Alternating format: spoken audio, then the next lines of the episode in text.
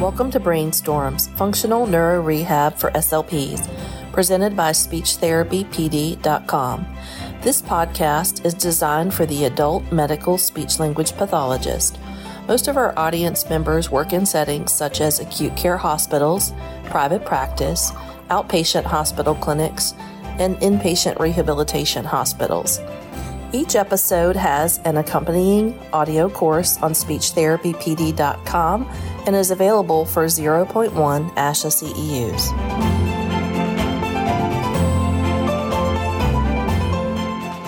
The content of this course is based on the research and experience of the presenters.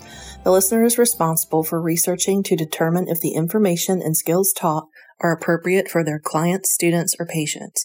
Speech Therapy P D dot com does not necessarily endorse, recommend, or favor the information shared, nor any of the claims, opinions, statements, offers, or services made by the presenter. Hello and welcome, everyone. My name is Renee Garrett, and I'm your Speech Therapy P D dot com podcast host for Brainstorms, Functional Neuro Rehab for S L Ps. So before we get started, we have a few items to alert you to. For C E Us, each episode is sixty minutes in length and will be offered for zero point one ASHA C E Us. We do have financial disclosures and non-financial disclosures tonight to read. So George Barnes received an honorarium from Speech Therapy P D dot com for his participation in this podcast. I am a employee of a large health system in the Commonwealth of Virginia, and I also receive financial reimbursement from Speech Therapy P D dot com as host of this podcast. George has no non-financial disclosures, and I currently serve as the secretary for the Communication Disorders Foundation of Virginia.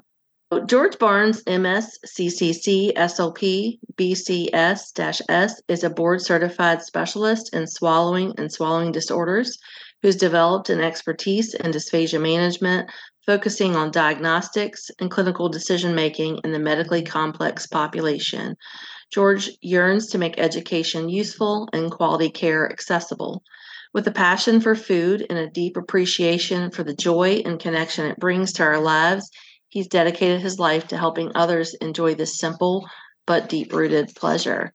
So welcome, George. Thank it's you. Nice to meet you finally and, and have you as a guest this evening. Yeah, it's nice meeting you as well. And, and thank you for having me. Really excited to talk about this topic. Yeah, me and you both also have a deep passion for food. So yeah. I think most of us do. I think that's why what we do is so special. Yeah, and it's interesting because I, I was telling someone today that when I graduated from grad school, I dysphagia was probably my least, I won't say least favorite, but least, most scary topic. I didn't feel like I was solely prepared. And so working in I P R, inpatient rehab, as my first setting, I got a mixed bag of all the things. And so I didn't really have to focus solely on one genre or another, if you will. And so it's been interesting that when I transitioned to acute care, that's what I spent the last ten years doing, was pretty much just dysphagia. So yeah. So one of the things I wanted to talk about with you is just some of the clinical practices that we see that we know have been sort of these big myths and these areas of clinical practice that continue to persist, even though that we know they're really not supported by our evidence-based practice and really not just best practice within the various medical settings. What do you think about all that? Yeah, that really brings me to, you know, I've I developed a a course that it's uh, is basically on addressing that question. Uh, it's called Wait, uh, you know, Am I making the right decision? And it really goes to sort of the way that we make clinical decisions now. And I feel that we've, many of us, myself included, have gone down a harmful pattern of decision-making that relies heavily on sort of the trend, what everybody else is doing, what we should be doing. And it tends to gravitate towards a very conservative, if not draconian measure to try to manage, if not control, the risk of aspiration. I feel we tend to focus more on bringing the aspiration risk to zero than bringing the overall risk of the patient declining down to a reasonable degree. So a lot of my talk is basically revolves around trying to recognize our own biases and heuristics, because we are not the only people that do this. In fact, uh, there's research that says that in healthcare, medical practitioners are making decisions. We are making errors up to seventy-seven percent of the time. So that is over three quarters of the time that we're making decisions, we're not making the right ones. We're not uh, either because of our biases and heuristics, or we're just not using the right information or enough information. And so what I've come up with is basically a way to go back to the basics. You know, I introduce a decision-making process that is very close to the scientific method. It uses a lot of different research that I've read about clinical decision-making to bring us back to the why, why we're doing the things that we're doing. What's the problem we're trying to solve? What are the questions that we're trying to answer? And then moving on from there, getting the right kind of information, using research-based approach approaches to really focus on answering that question and focus on solving the big problem. Because oftentimes we're trying to answer an easier question. That is, how do you stop a patient from aspirating? Versus the harder question, which is, how can we care for this patient in a way that's meaningful for them? Yeah, and I think that brings up a good point of the shared decision-making topic, patient choice. And, you know, I remember going back even early on in my career, and we had this patient bill of rights that hung on the wall. And the patient bill of rights stated that the patient had a right not only to refuse therapy, but to refuse changes that they didn't feel were beneficial to them. And it was a sort of a vague concept at that point. But uh, yeah, I think that that's a really valid point, because I, most clinicians, I think, that have been in the field have really changed sort of that regimented thing that we were taught. This is what a clinical swallow eval looks like. We do this cranial nerve exam, and then we trial at the bedside, and we go all the way up to honey thick, and maybe in some cases, I hate to say it out loud, but pudding thick. Ooh. That's not an actual consistency of liquid, but anyway. You know, back then, that was what we were taught and what we did. And I think there was a definitely a point in time where we were fighting for instrumentals in a way that maybe not so much now. I know being in acute care f- for approximately ten years, I don't really feel like I ever had to fight for an instrumental. Most of the docs I worked with were like, yeah, whatever you think, just do that, which is, again, if you're not a well-versed clinician or you're not keeping up with the standards, is is a good and a bad thing, because then it sort of gives you that free rein to say, oh, yes, they aspirated, then let's go honey. And we all know that evidence does not support that, because if the patient's aspirating those thicker consistencies, or if there's weakness, they're not able to clear those consistencies, they're at greater risk for aspiration. And, you know, what are the three pillars of aspiration pneumonia, or just pneumonia in general? What does that look like in terms of what we do decision-making wise? Yep. I think that we had the right thing in mind when we went down this rabbit hole. Mm-hmm. Uh, years ago, I think that people may have had different thoughts about eating and drinking than they do now, and different thoughts about dysphagia and dysphagia management than they do now. And I think that for, in many ways, things have gotten better. We are recognizing the harmful effects of aspiration, and we have become specialists and board certified specialists in this area. And we've developed tons of expertise and research on the area. So I think we're moving in the right direction, but I think in some ways we've gone a little bit too far. We've gone to the point that we have nurses at the bedside that are petrified to give anything to their patients because they're scared that they're going to cough, or they're, you know, terrified of a throat clear. And as soon as a patient, you know, clears their throat to say something to the nurse, next thing you know, they're N P O before speech pathology sees them. So, yeah, I think that on the whole, we're going in the right direction. But I do think, like, going back to this, the thick and liquid thing, it's like putting thick liquids, honey thick liquids. They do serve a purpose mm-hmm. in certain contexts. But I would argue that it is very infrequently needed. It should be the last resort. You know, that that is not, that should not be news to anyone. We all know that, right? It's the last thing we try after doing exercises if we need to. And before that, doing uh, modifications to postural changes and strategies to allow them to eat and drink a little bit easier. If it's taking small bites and small sips, uh, we start there, and then we work on exercises. And then if the patient cannot tolerate and the risks are high, then we modify the diet, right? But oftentimes, and I think research tells us that the majority of times we're actually doing it, um, we're actually going backwards, right? We're going to modifying consistencies first. That is our most common intervention, not right. exercises, not postural adjustments, not strategies, safe swallow strategies. It's thickening liquids, puring yeah. food, and, and, you know, kind of like doctors are many times confronted with the issue of writing a prescription and then throwing that at the patient versus taking care of the core issues that are going on.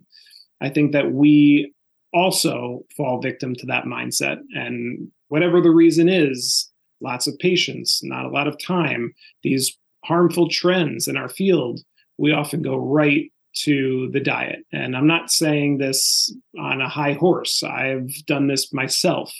And sure. I don't, right? I'm, I think most of us, if not all of us, have done this. But I think that the move away from it is becoming clear. I think there's a clear path. I think lots of people are talking about this now. And, you know, again, I think it starts with kind of turning things around on ourselves, because we can be the part of the problem, or we can be part of the solution. And I think that it starts with recognizing the way we're thinking about these problems first. Yeah. And I think circling back, you know, a lot of times with nursing, I, again, I'm like you, I've experienced a lot of working with people closely in, in the nursing environment, and just, you know, having a great relationship and getting that, even after years of working with someone, saying, oh my God, they coughed. And it's like, well, coughing is not necessarily bad. That's how we protect our airway. Clearing your throat is not necessarily bad. It doesn't equal aspiration.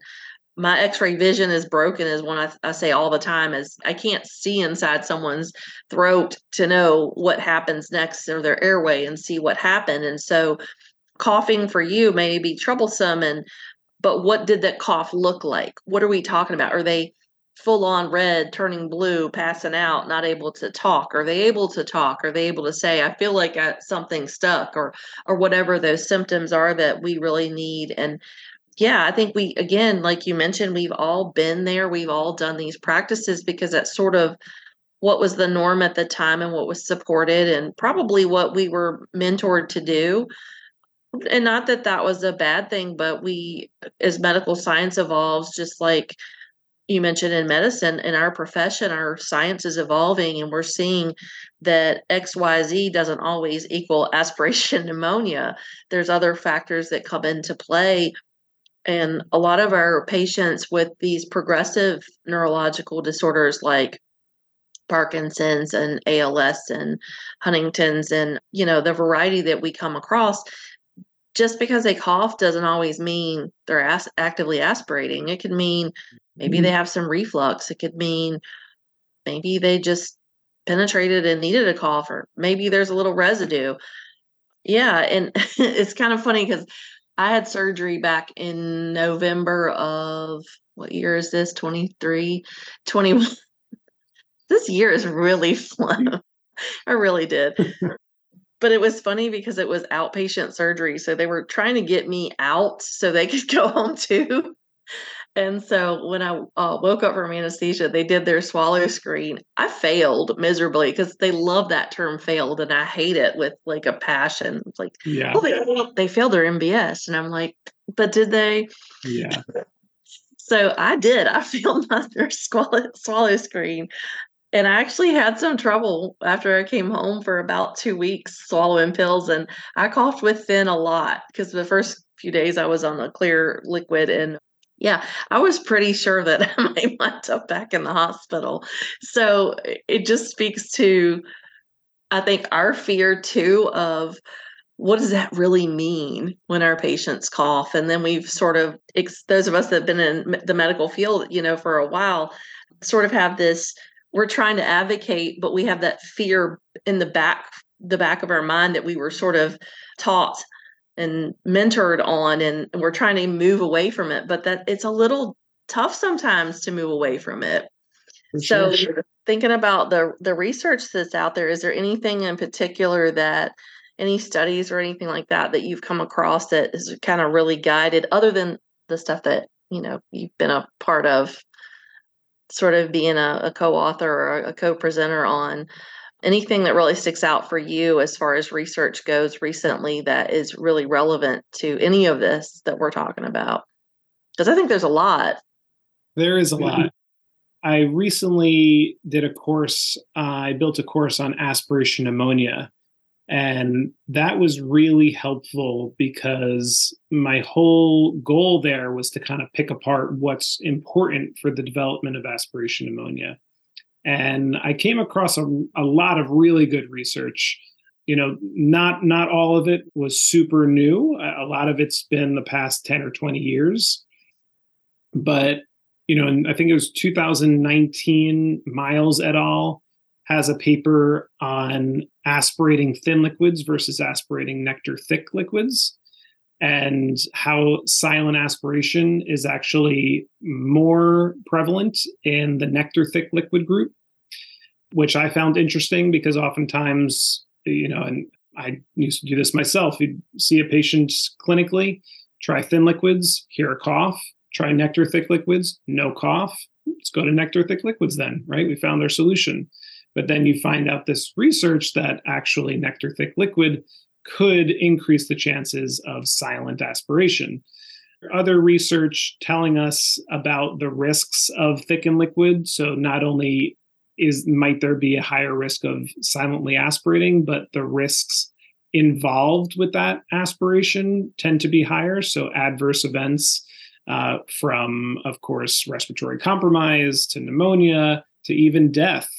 In, mm-hmm. in some studies where they, they studied uh, rabbit and rat models. So yeah, the research is there. A lot of people say, you know, dearth of research in our field and we need more, we need more. There are some fantastic researchers in our field, amazing P H Ds doing incredible stuff to the point that there's so much that one person couldn't read it all, which is why we have great organizations and people that are digging in and doing coursework and doing uh, journal clubs and trying to get this research out there. So I think there's less of a problem of getting the research done in terms of conducting it, and more of a problem of getting every speech pathologist, or at least most speech pathologists, access to it so that we know it and understand it and can utilize it in practice.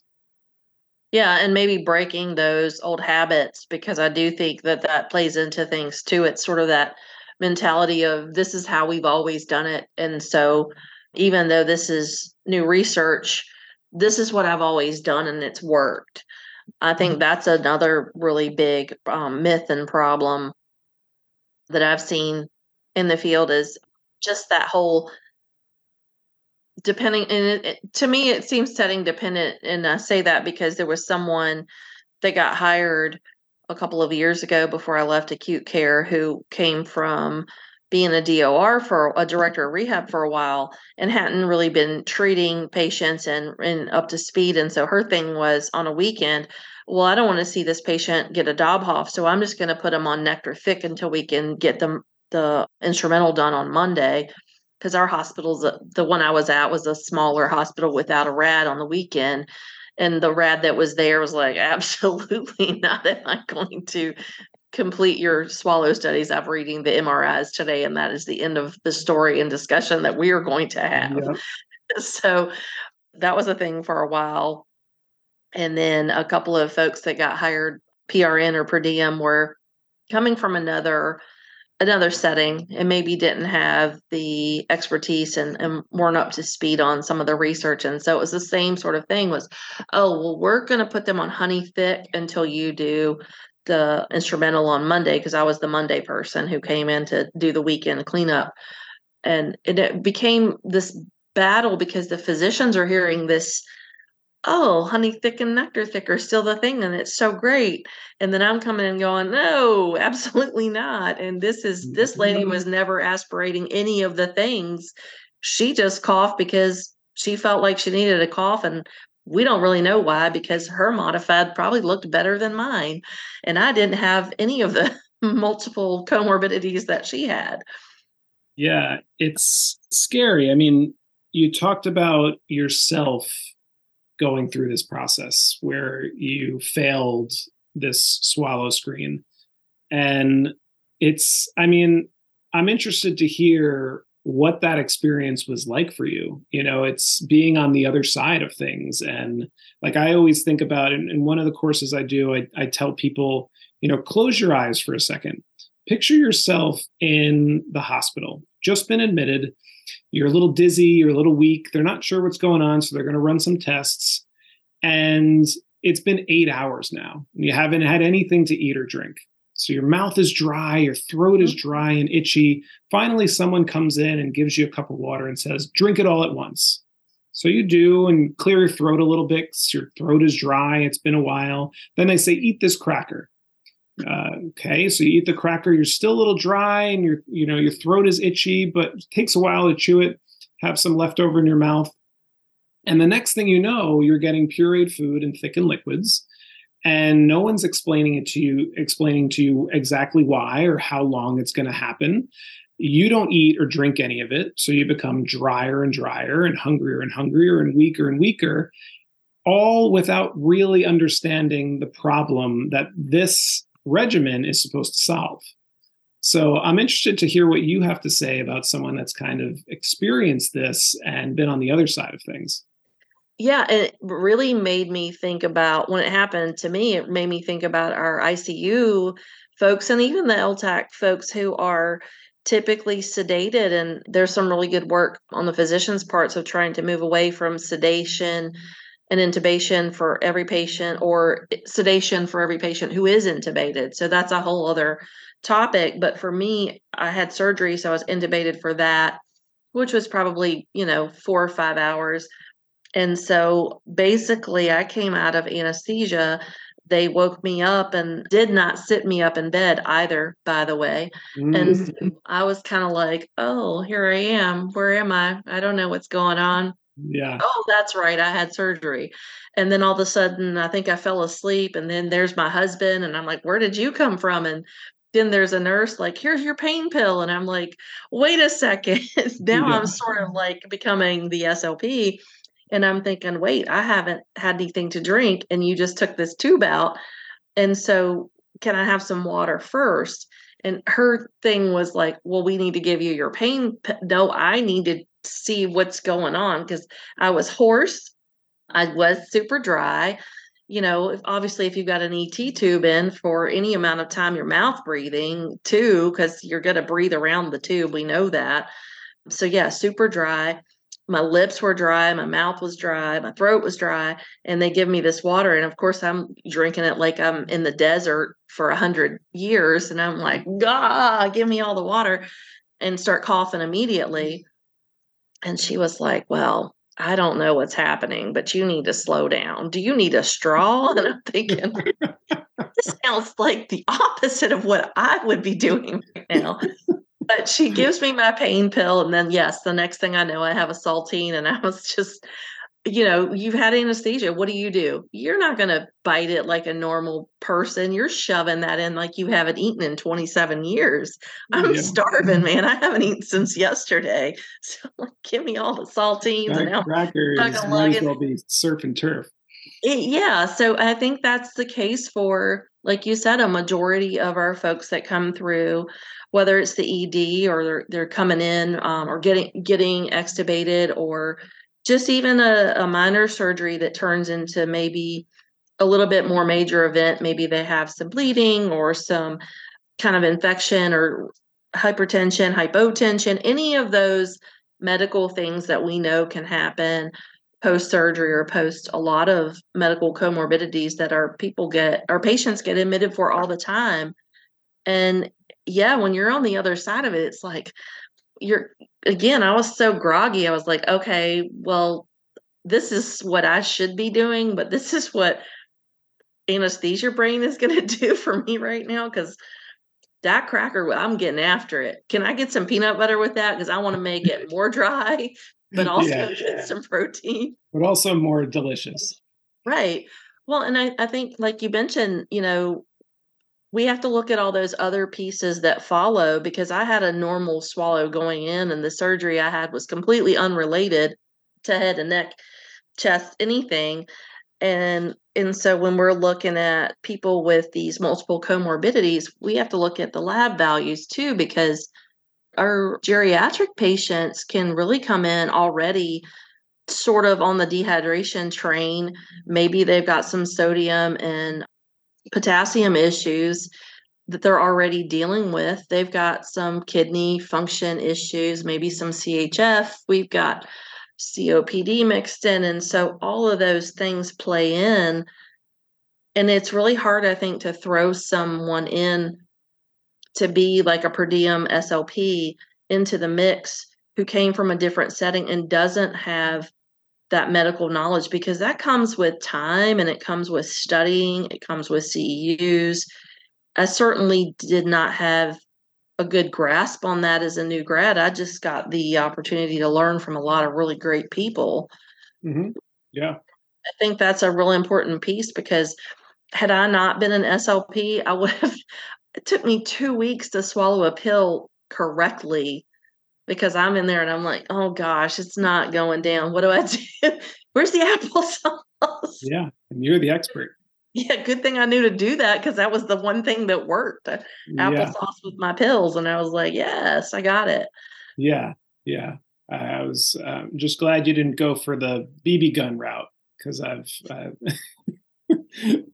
If, if you don't know what you're doing, who knows what you'll do? Right. Let's get but, a pot roast. See how they do with that. Yeah. So, yeah, I mean, you bring up a lot of really good points. And to kind of piggyback on your point about, you know, having clinical experience and knowing the type of situation and all of the different factors that go into, say, a medically complex case, where you're making these kinds of decisions where there's no easy answer, or there even those that there are no good answers, right? There's just a series of bad options, and you have to choose the least bad option, which happens all the time. Are you taking advantage of our new amazing feature, the certificate tracker?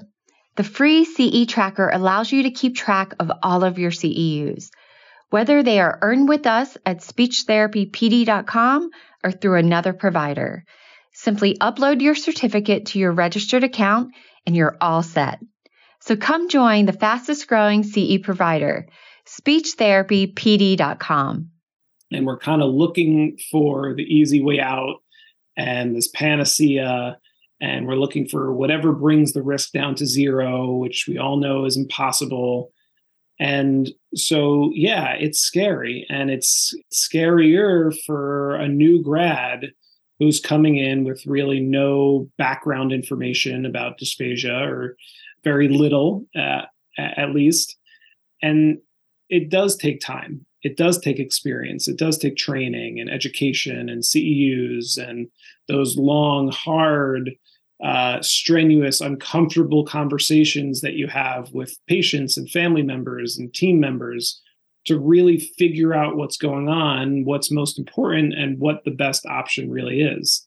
But it doesn't mean that, you know, an inexperienced speech pathologist can't do a lot of these things and make a really good decision, right? Because we all have access to each other, right? Mm-hmm. There are a lot of really good networks, speech pathology networks through ASHA and other organizations that we can ask these types of questions to and learn on the go.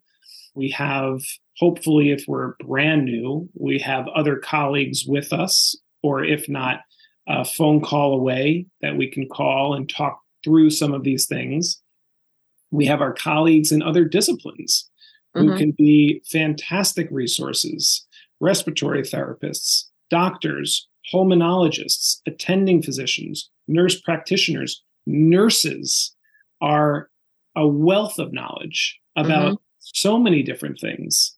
In fact, there in the I C U that I work in, there is a, a nurse that, you know, even if it's not her patient, I will go to her before I do a swallow evaluation and see what she thinks about the patient. And I'm an experienced clinician, and she's been doing this for decades. Mm-hmm. And I know that her instincts about a problem are usually spot on. So I want to see, before I even go into the room, what does this experienced nurse think about this situation? How does she think she's going to do, or he or she is going to do? And, you know, what do I need to know before I walk into that room? Right. So I don't think, you know, it, it's dysphagia management can be scary. We're, we're dealing with some scary stuff, but I don't think it can be so scary that it keeps us from really making a meaningful difference for patients. Even right out of grad school, I think that we can do a, a great job for our patients. Oh, I agree. And I agree too with the point about nursing, because in our I C U, there was rounds every day. And so whether it was whoever was the charge, whoever was the unit manager, those were people that I always tried to have good relationships with because I trusted them. You know, I'm in there for what, you know, hopefully a half an hour, but sometimes not that much. And there's so many variables for that, whether it's tolerance of the patient or fatigue or, you know, availability when they're going for other testing or being evaluated by other specialties. And so there's a lot of things that come into play, and we may not always have a solid thirty minutes to, to do this evaluation with a new patient in I C U. And so having those folks that we can trust and will give us that good baseline information, but then also they're the pa- they're the people who are taking care of the patients when we do make a recommendation, whether it's a strategy, whether it's coming down and actually being in the room when we're doing a modified barium swallow or a fees. You know, they're monitoring the patient and they're invested because they're there. In, in our I C U, they're there for three twelve-hour shifts in a row. So they're going to see this evolution or this decline. And, you know, sometimes that can be a barrier to care if you haven't had a good rapport with that nurse and a, an ability to form a good relationship, maybe with the family as well. And so, you know, thinking about barriers to care, I think we think sometimes of the physical components of barriers to care, but some of those barriers are are not necessarily physical. And, and so, you know, kind of, can you touch on that and what other kind of barriers there are to care for dysphagia? So you said some barriers to care are not physical. What did you mean? Just access. You know, I know for us, we, sedation is a big thing still, which I guess is sort of physical, but it it's not physical in that I can't get to them. It's physical for them in that they can't actively participate. And that's been a tough thing to navigate with interns and with some of the attending and internal med docs is, you know, I'm going in and I'm like, they're sedated pretty good. Right? Yeah, yeah. Like, they're not waking up. So I don't know. Can you just put an ice chip in their mouth? Absolutely not. Yes. So just from, you know, that seems sort of physical, but then thinking about it more of a scientific mindset of a physiological barrier, we know that if they're sedated, what what's happening with the ice chip? Where's it going? We don't know. Yeah, for sure. Yeah, I think, I mean, in terms of like barriers to P O trials, for mm-hmm. example, there are a lot. I think it's hard to to fit it into this conversation, but number one thing that I look at is cognition, like you're saying, knowing if the patient is awake, alert, and responsive versus unconscious, uh, running the spectrum from unconscious to confused and disoriented. I think that tells us a lot about the risk profile right off the bat. Other good ways to get some cues right off the bat to see if this patient's even a candidate for eating and drinking is their vocal quality, especially mm-hmm. right after extubation. They have any voice at all. If they do, is it hoarse, whispered, aphonic, dysphonic, to see how that looks.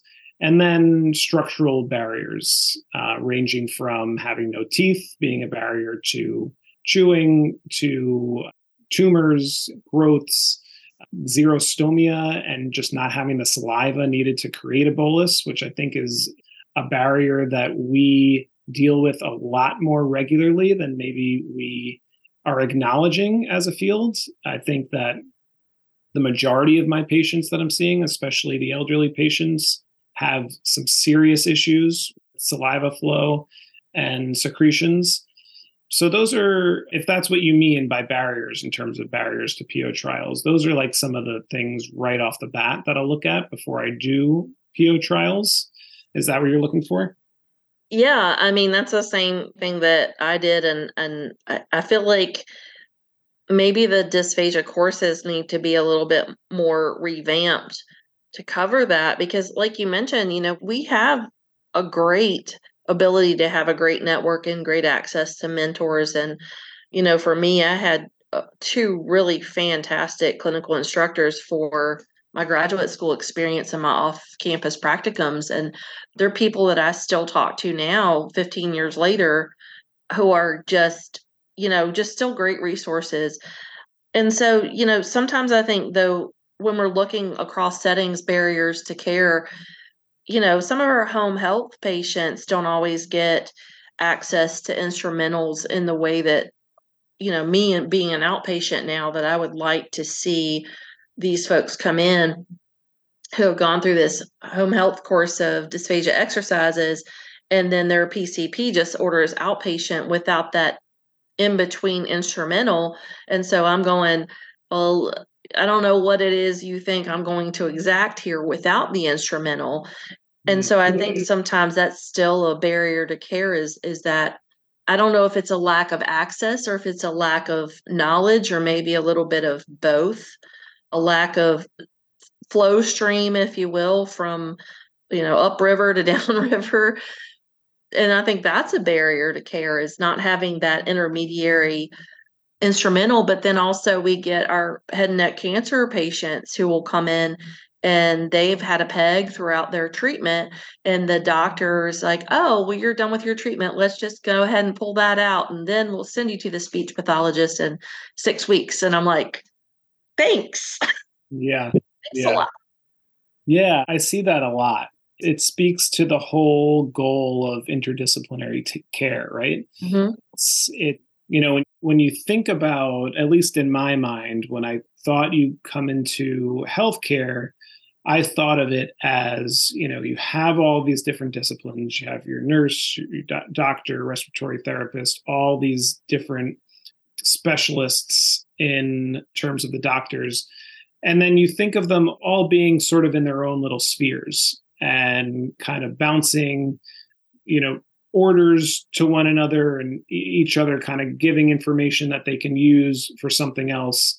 But in the interdisciplinary team framework is about bringing all of those things together and understanding why the pulmonologist might want to be ordering a C T scan of the chest at that moment, mm-hmm. not having the same expertise, of course, that he has, but understanding the why behind what he's doing or she's doing. And same as what we might expect from the respiratory therapist, you know, what, you know, why and when might a breathing treatment be appropriate for this patient? How are we going to be getting this patient off of the ventilator? And when they are off, are they going to be stable enough to move forward with a swallowing evaluation? Mm-hmm. So these aren't just things that we can ask and then get an answer and be done with it.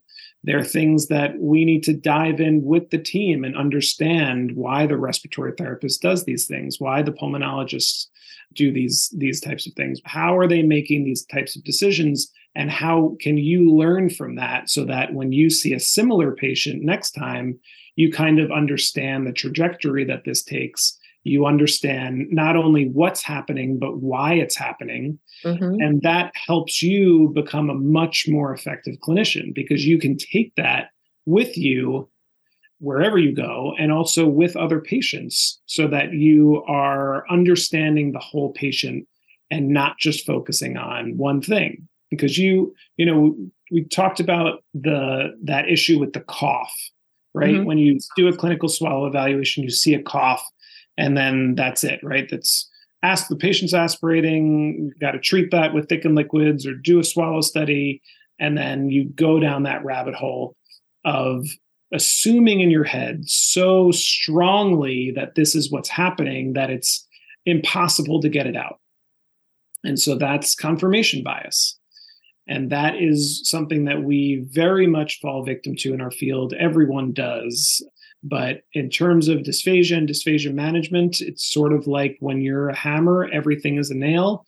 When you are a dysphagia specialist, everything in front of you is going to look like dysphagia. You are ordered to see a patient for a swallow evaluation in order to see if they're aspirating. If you look hard enough, you're going to see that aspiration, whether it's because they cleared their throat once or they coughed on this or that. But if we zoom out and we understand the whole patient and we understand that we are, again, looking at reducing the overall risk and caring for the patient so that we can help them address a goal that's meaningful for them, that takes us away from just focusing on the swallow. It takes us away from assuming that everything we're seeing is uh, based in dysphagia or aspiration. And so we see that cough and we might think, oh, what underlying diagnoses does this patient have that might lead to a cough? Do they have C O P D? Do they have seasonal allergies? Were they just extubated? Do they have, yeah, do they have increased secretions? So zooming out allows us to see that, oh, actually, there's dozens of reasons why this person might be coughing. You mentioned yeah. reflux. Um, mm-hmm. So, yeah, maybe we are concerned about aspiration, but from a retrograde standpoint, not an antrograde standpoint. So bottom up aspiration versus mm-hmm. top down. So there's lots of different things to be looking at here. And to assume that every time someone coughs, that it's aspiration related misses the whole point of what we're trying to do for the patient. Yeah, I agree. Kind of brought when you mentioned that retrograde, I had I can't tell you the number of times I had swallow evals ordered for patients with seizure disorders who were actively vomiting during their seizure, aspirated their vomit, and then, you know, had a little bit of aspiration pneumonia from aspirating their vomit. And it's like, oh my God, you have to call speech. And it's like, do you though? Yeah. Do you? Because that's a thing that happens sometimes. And not to say that people who don't have seizure disorders don't also sometimes have a component of dysphagia, but that's not, again, we're looking at the holistic picture and those sort of red flags that we, you know, get punched with and that have been ingrained into some of the medical staff. And I agree that besides nursing, I think for me, respiratory therapy so early on in my career was so important because we got to go on respiratory rounds. And this was a different health system, the first health system I worked for. And they were very good about not shoving po- productivity standards so far down our throat that we weren't allowed to do education with our patients, and we weren't allowed to spend that extra time for family conferences. And we got to go on respiratory rounds and wound care rounds, something I would have never thought in a million years. Why did I need to know about wound care? Oh, because nutrition and wound care are best friends. Yeah. So that's an, another piece that I think, again, there's so so many underlying factors and so much research that supports what we do and the and the good reasons for decisions that need to be rooted in evidence-based, but also holistic. And then also looking at what the patient really wants. And sometimes that entails the caregiver too, and the family, and what their support level is, and their the overall goal. That's maybe the goal for, you know, I had a, a patient a couple of years ago who had an A C D F, anterior cervical disc, discectomy and fusion. And he, I think he had dysphagia before surgery, because his wasn't just about prevertebral swelling and everything that happens after that surgery. He was aspirating. I mean, like a cha- he could have been a champion aspirator before, after, and during. So he's like winning all the trophies for aspiration, but did not get pneumonia. His general surgeon, though, wanted him to get a peg. So his goal was to be able to eat something at Thanksgiving with his family. And when he came back for his repeat, after he'd been discharged from the hospital, he had like, I mean, the aspiration was like a salt grain. And if that had been me, because it wasn't me that did his study, I would have been like, dude, get after that Thanksgiving, have fun. And this person was like, no, honey, thick liquids, and you can't have solids. And I'm like, that's not a way to live. And so I think going back to barriers to care, I think that's, again, you know, we're sort of interrelating this decision-making with what we think we know, what evidence supports those learned habits that we have, and then how do we move past that? Because again, that whole medical aspect of causing harm and maybe being having some sort of liability if this patient aspirates. But what does that look like for the future for that patient? We know that we have people, uh, or patients with head and neck cancer who have survived their treatment and actively aspirate all the time and never get pneumonia. Yeah. That's called zero risk bias. Right. It's when we we are trying to bring the risk down to zero. So studies have been done on this, and they actually they asked people, they give people two scenarios, and they say, would you rather reduce the risk on this situation from fifty to twenty-five percent, or would you rather reduce the risk from five percent to zero percent? And the vast majority of people chose five percent to zero percent, because the thought of zero percent was just so nice, right? It's zero percent. We have nothing to worry about. But they're neglecting that the fifty to twenty-five percent is actually a twenty percent more risk reduction. Mm-hmm. And so I think that's exactly what we're doing when we focus in on one thing, right? We're answering the easier question. How do we get rid of aspiration? How do we prevent it from happening at all? And I say easier question because in our heads, it's, you know, we're we're focusing on one thing and addressing one thing only, when it's that's impossible, right? There's been research that have showed that up to half of people aspirate in their sleep, healthy people. Mm-hmm. We know that healthy people aspirate on a regular basis. So when you're doing that modified barium swallow study and, and you're seeing that trace penetration, that trace amount of aspiration, that is not what we're treating, right? That's information. That's a data point that you get that helps you solve the puzzle. It's one piece. That is not the thing, right? That is one piece of the puzzle that we use to try to care for the patient. How are they in following directions? Can they use compensatory strategies that might improve airway protection? How are all the other functions of their uh, airway protection working? You know, what are their strengths? What are their weaknesses? What are their risk factors for developing aspiration pneumonia? And is this something that we should even be concerned about in the first place? Why are we doing this swallow study? Is it to reduce the risk of aspiration pneumonia? Is it to make sure that this patient doesn't choke? Is it because we want to advance the diet and get them eating and drinking more? Or, uh, is it because they're dehydrated and the doctors want to know if they can get them off of thickened liquids? So that's like going back to what we were talking about in the beginning, where we have to understand the problem. What's the biggest thing, right? What is the thing that we're trying to look at, and what's most important here?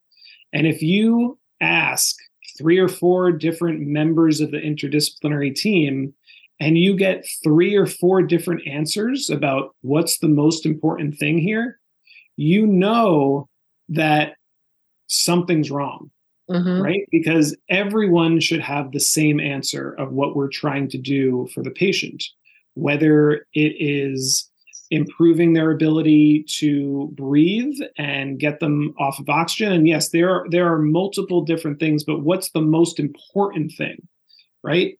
A patient that is has just been extubated and is still sedated and is totally out of it, and they're thinking that patient's going to go back on the ventilator. What's the most important thing there? Is it eating and drinking? Probably not, right? Mm-mm, no. So, so that's why asking yourself and your team members what the most important thing is, is really helpful. And, and remember who the most important member of the team is. Your patient. The patient, yeah. Right? So people forget that. Ask the patient what the most important thing is. They may mm-hmm. give you a way different reason or a way different thing than you're thinking, or than the mm-hmm. doctor's thinking, or the respiratory therapist is thinking. And so, you know, if you ask that question, well, what's the most important thing here? And you get six different answers because you asked six different people, there's something wrong there. Yeah, you need to be on the same page. And again, I think that speaks to the, the holistic care. And I think when we're thinking about case studies, I know for me right now, I have two people that I could really quickly compare and contrast, and they both have PEG tubes. One is a patient who has had a bout with two bouts with head and neck cancer. So he had a tonsillar cancer and he had base of tongue. And so radiation, of course, did a number on him, and he had some teeth removed prior to his treatment beginning. Had a little bit of, he actually had microsurgery, so it wasn't full-blown big tongue resection where, the, you know, they took a third of his tongue or anything. He had a pretty localized, smaller tumor, but he did wind up with a PEG tube, and he's been on it since last November, and so his goal is to eat. He had his, he had some complications post-treatment. He had a couple times with some oral and pharyngeal hemorrhaging. He had a sore that wasn't healing and did some, I don't know exactly, this was before he was my patient. And so he described it as, he said, I did something funky with my jaw. I don't know exactly what that means, but he does have trismus, which we know, again, is common in our head and neck cancer population. And, and so he's been mobile. He's not got a ton of comorbidities. He's in his seventies, but he's still pretty active. And so he doesn't have a ton of the three pillars of pneumonia that we know are there. Um, oral care is good. He actually has a prescription for chlorhexidine rinse, and he does that religiously. And so he went on a little mini vacation with his wife this past weekend, and she came in with him and said, hey, he actually did a little eating over the weekend. He just tried a couple of things while we were gone. And,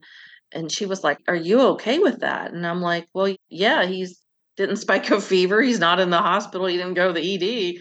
I'm good. Are you good? Yeah. So we started talking about, you know, maybe it's time we go back and do this um, repeat instrumental, because it's been a few months. He had to get medically stable and then come and do some dysphagia exercises and get on a home education program for that. And we're about probably six weeks into the outpatient care for him after all this other stuff that happened.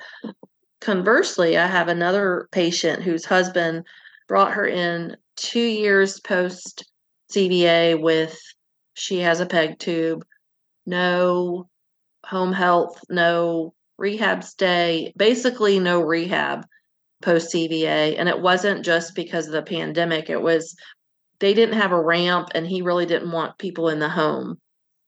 She's had no therapy for two full years and they want her to eat at IHOP like pancake stacks next week. Mm-hmm. In completely different set of issues as far as the physiological components of her dysphagia. And so like, no, like really poor oral closure, poor oral secretion management, poor neck posture, poor trunk, po- like it's just, they brought her in and I'm like, they had the pediatric S L P evaluate her, which I don't still don't understand how this happens because I don't ever get a pediatric client for me to evaluate, but that's a whole other healthcare issue. But yeah, so like this other guy, I feel like we have a shot here. I think we're going to figure out something that's going to maintain his quality of life and make him happy. And then this other lady, it's almost like completely unrealistic because cognitively, I can't even do any kind of, she can't do dysphagia exercises because she can't follow along from a following direction standpoint. Stamina wise, she comes and lays her head on the desk and refuses. And then we, you know, E-stem, we can't do that because she cognitively can't do exercises. Well, oh my goodness. Yep. Yep. So any thoughts on your case studies and, and some of the things that you've seen and kind of that compare and contrast, because we're, everything is so different. We don't have a yeah. one size fits all. Yeah. I mean, you're describing two patients on opposite sides of the spectrum, which is why, you know, I always ask myself, yeah, so it's not the dysphagia, it's what the dysphagia means for the patient. Mm-hmm. So I, I always have to remind myself, or it's not the aspiration, it's what the aspiration means for the patient. So you're describing two different patients, two patients who may have dysphagia that's significant, but that dysphagia is completely different for those two patients. For one, it could mean life and death. For the other, it could mean a little bit of coughing here and there and nothing else. So, yeah, you know, looking at, you talked about the three pillars, the risk factors for aspiration pneumonia, looking at the big picture to determine not only what the risk is of aspiration, but what that aspiration means for the patient, helps us determine how conservative we might be with our recommendations, what kind of route we're going to go down in terms of our plan of care. And then going back to what's most important to the patient, what's that biggest thing for the patient? Is it that they want a, a double stack at IHOP, or do they want three ice chips every now and then? Because you they may su- surprise you when you ask them what their goal is. And mm-hmm. then, you know, I like to say, you know, ask the patient from one to ten, how motivated are you for this goal? And then on the other side of things, from one to ten, how concerned are you that uh, this recommendation may end up, or moving towards this goal may end up in an adverse outcome, so that you get the patient's preferences, expectations, and values on one side of that spectrum, and then the risk factors and what what they're willing to accept in terms of those risk factors on the other side of that spectrum. And it gets them thinking about the whole problem. It's not just about what they want, but what they're willing to accept in terms of risk, because all risk ha- is on a spectrum. Mm-hmm. You know, the, you describe two different patients who have way different risk profiles, but they're still on a spectrum. You and I, healthy people, uh, thank God, walking around, going to work every day, have risk factors in our lives. That risk is on a spectrum. Eating and drinking is still a risk for us. The risk is incredibly low compared to the patients that we see in the hospital, but it's still there. And so understanding where that patient falls on that risk spectrum and what they're willing to accept in terms of a risk versus the benefit that comes from the goal that we're striving for helps us determine what the plan of care should be and what the recommendation should be. Yeah, I agree with that. And yeah, I, I feel like we could talk about this for another hour because I, again, I think it's so multifaceted and layered. And fortunately, we do have a lot of, like you mentioned at the beginning, um, so many great researchers and so many people that are really publishing great research and and advocating too, because I think it used to be more about our clinician choice and recommendations versus our patients' choice and, and what they're really willing to accept. And not only with risk, but are you willing to do exercises at home and not just come in here? And an outpatient, you know, we get them for forty minutes at best, and they're trying to move us down to thirty right now. And how much can we get accomplished in that short time frame? Yeah. So yeah, that's all of these things are such big factors. And so anything else that, you know, kind of comes to mind that you want to mention tonight? Yeah. I mean, we talked about a lot tonight.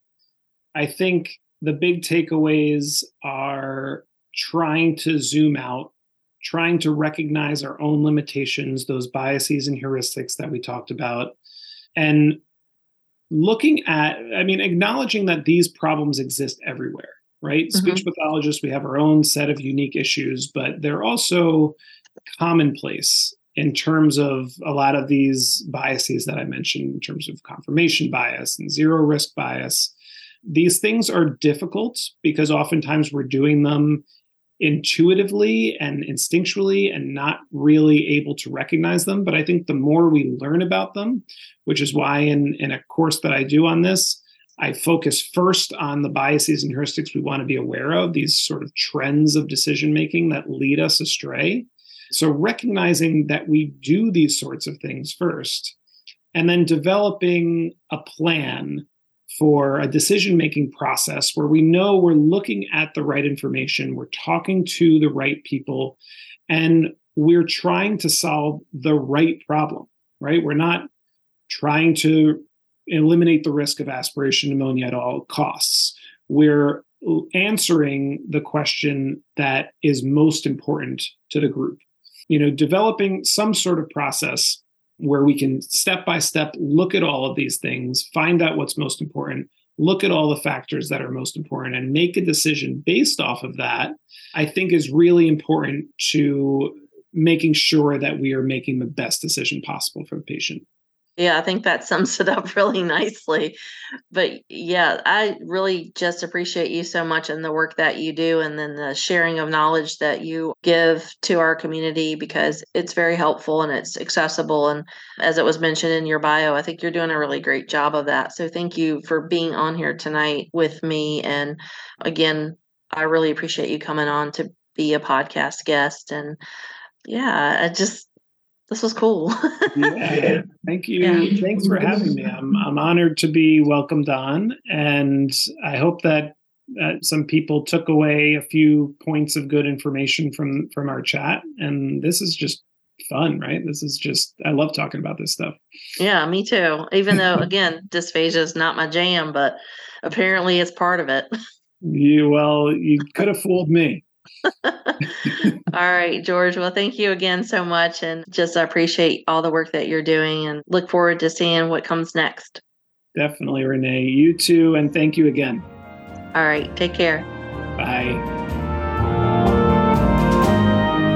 If you have indicated that you are part of the ASHA registry and entered both your ASHA number and a complete address in your account profile prior to the course completion, we will submit earned C E Us to ASHA. Please allow one to two months from the completion date for your C E Us to be reflected on your ASHA transcript.